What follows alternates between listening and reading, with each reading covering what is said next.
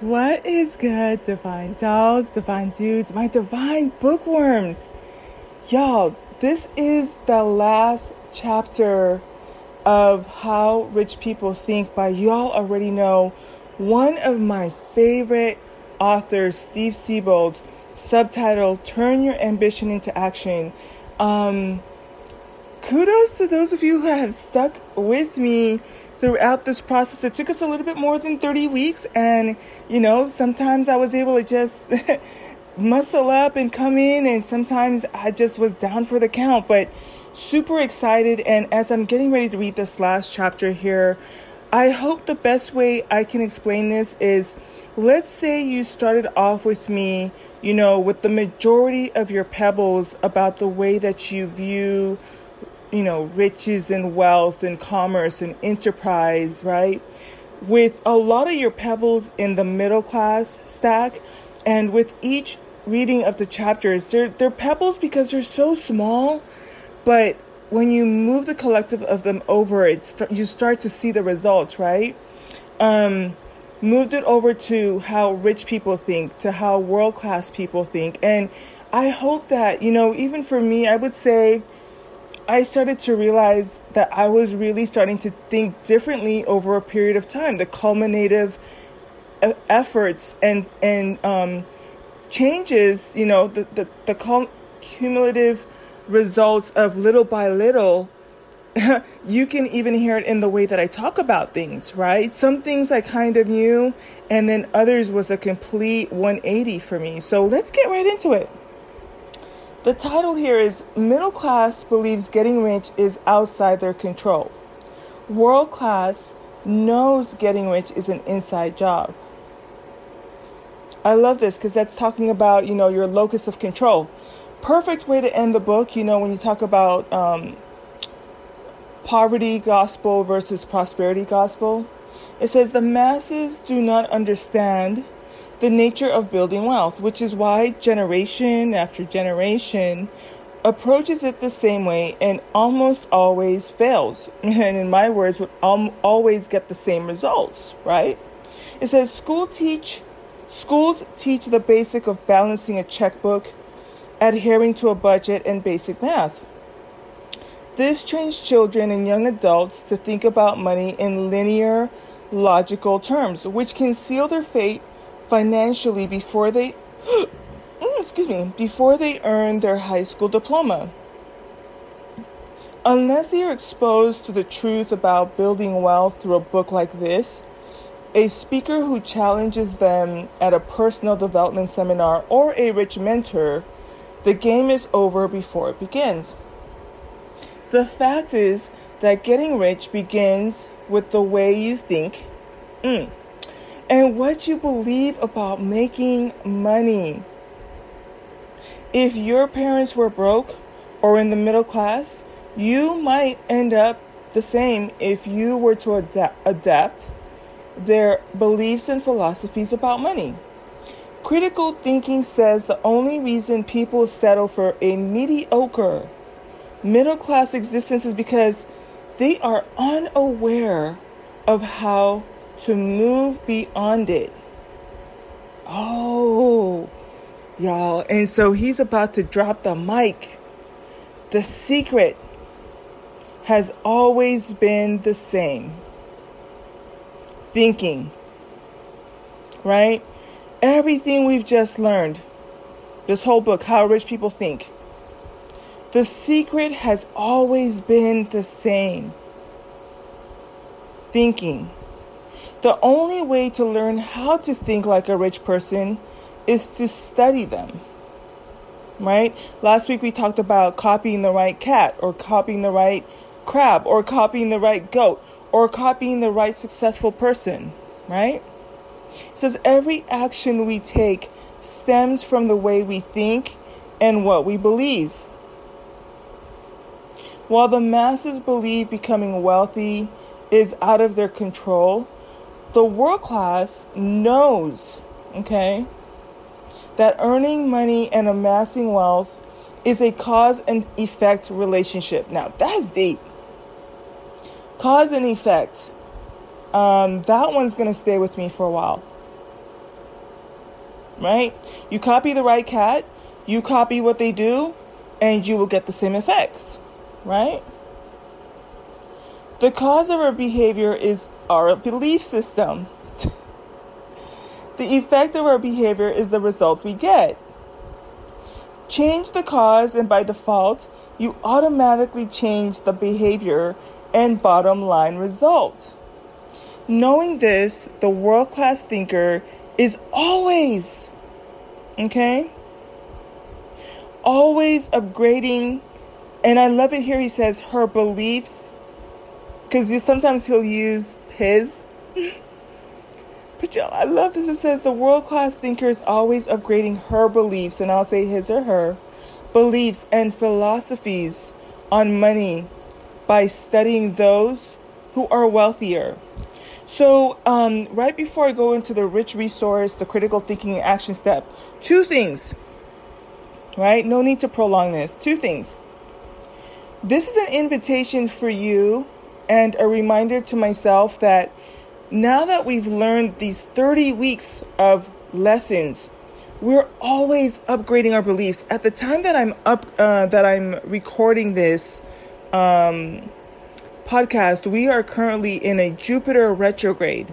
Okay, and in that time, you know, Jupiter has to do with everything relating to finance and enterprises and business and commerce and your beliefs and values about how you make your money and how much worth you attach to how much you make and what are your beliefs. And this is a, a chance for us to go back and visit our our limiting beliefs and abandon those that no longer serve us. And as we were reminded uh, last time too, to replace it with empowering beliefs, right?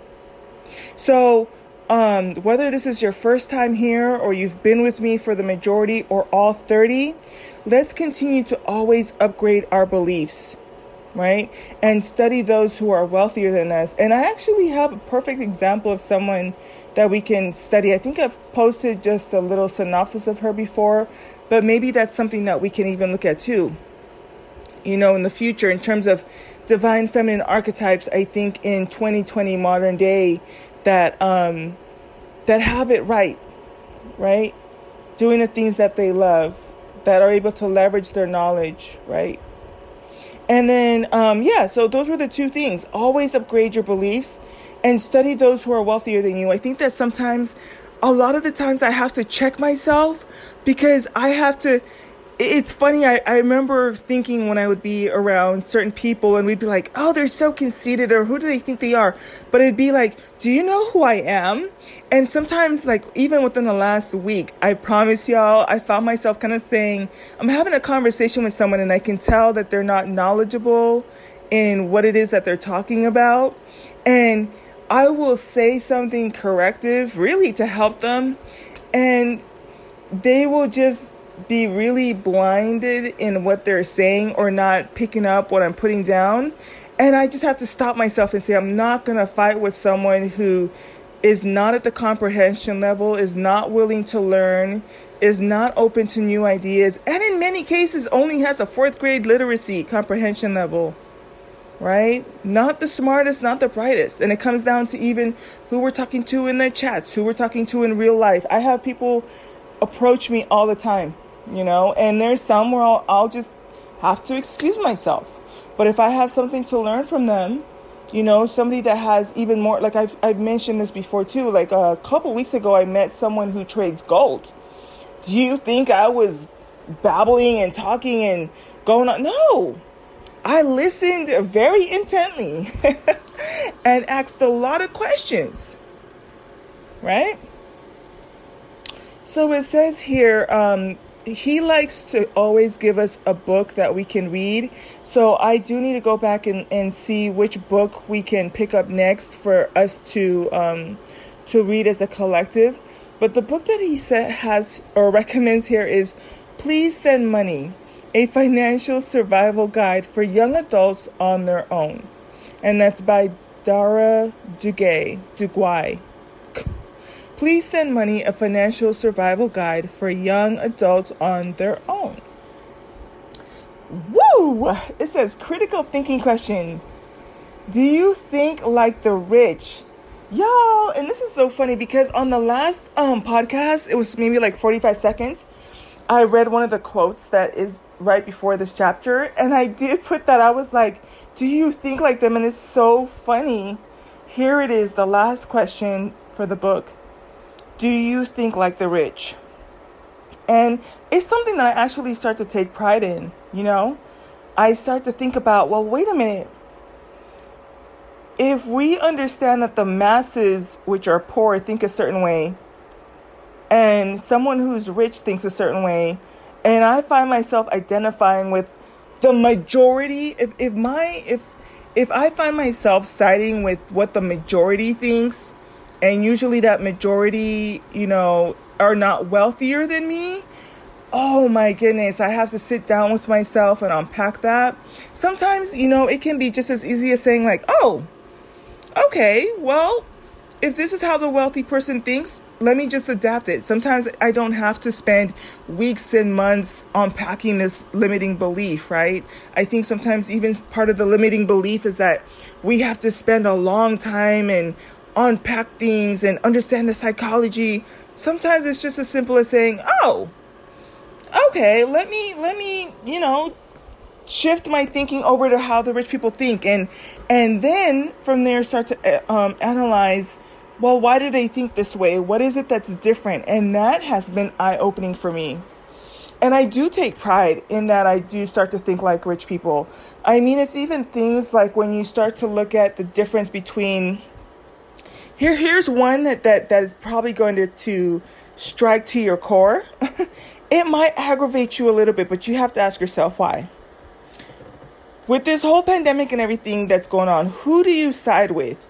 Do you side with the um, landlords, you know, who are um, looking to evict tenants, um, or do you side mostly with the with the renters? Okay.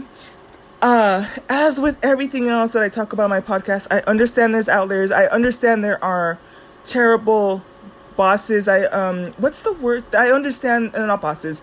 There are terrible landlords and there are even slumlords. But if you were to look outside of the outliers and look at you know what it means for a mom and pop to have several properties, what would it have looked like for you to have you know invested in four properties? You know whether they're duplexes or homes and to have tenants who weren't paying and or destroyed your property you know, would you be able to sustain your mortgage and the mortgage for four other properties um, for six months, 12 months, 24 months, 36 months? You know, would you be able to see that now some of them are trying to recuperate their costs in order to, you know, when that person moves out, now you've got to repaint, you've got to refurbish, on top of the things that they, you know, that they did to your property. Now you understand why some people, you know, are even going to be even stricter with who they allow and why some uh, some places do not want to take section 8 vouchers anymore. It's just something to think about. And again, I, I do take pride in that I think more like a rich person, more like a landlord, in part, you know, in part because I saw my parents go through it. I saw what it was like for them to have to take on their mortgage plus the mortgage for the other because they just didn't want to pay. And when they left the place, they left it, you know, in deplorable conditions and having to work with the county to figure out what the rules were. And even they even had to pay them to move out, right? And it was to the point where they couldn't even mow the lawn for the place that they lived at. But that's that's that's, that's an example like who do you identify with more and who's who's for the most part rich? Right? I know, maybe not the funnest topic, but something to think about. Another one, another good one is what do you think about these food deserts? You know, um, do you side with businesses that pull their business out of certain communities because they're be, they're experiencing high theft and crime and even their workers are being murdered and harmed or do you feel as if you know you side with the masses who say well they should be there and they should offer this service and you know kind of take for granted everything that goes into them providing the goods and services that they do how much their business insurance is and how it goes up every time somebody's hurt or, or harmed right? Just something to think about. The next one is action step. It says, based on what you've learned in this book, make a list of five beliefs rich people have about money and begin telling yourself you believe these things too. Listen, I take all of them, I take all 30 of them. So if there's 30, but he's asking you to just write down five. Um, so it has been absolutely my pleasure to go through this book with you. I remember ordering it. I got it off of Amazon. On the back here it says $16.99. It might have been a little bit cheaper on Amazon if I'm not mistaken, but definitely worth it. Um, you know, I I probably will wait until next year again to to read it again because I want to see if there's anything else I have will have learned that makes me understand it even more.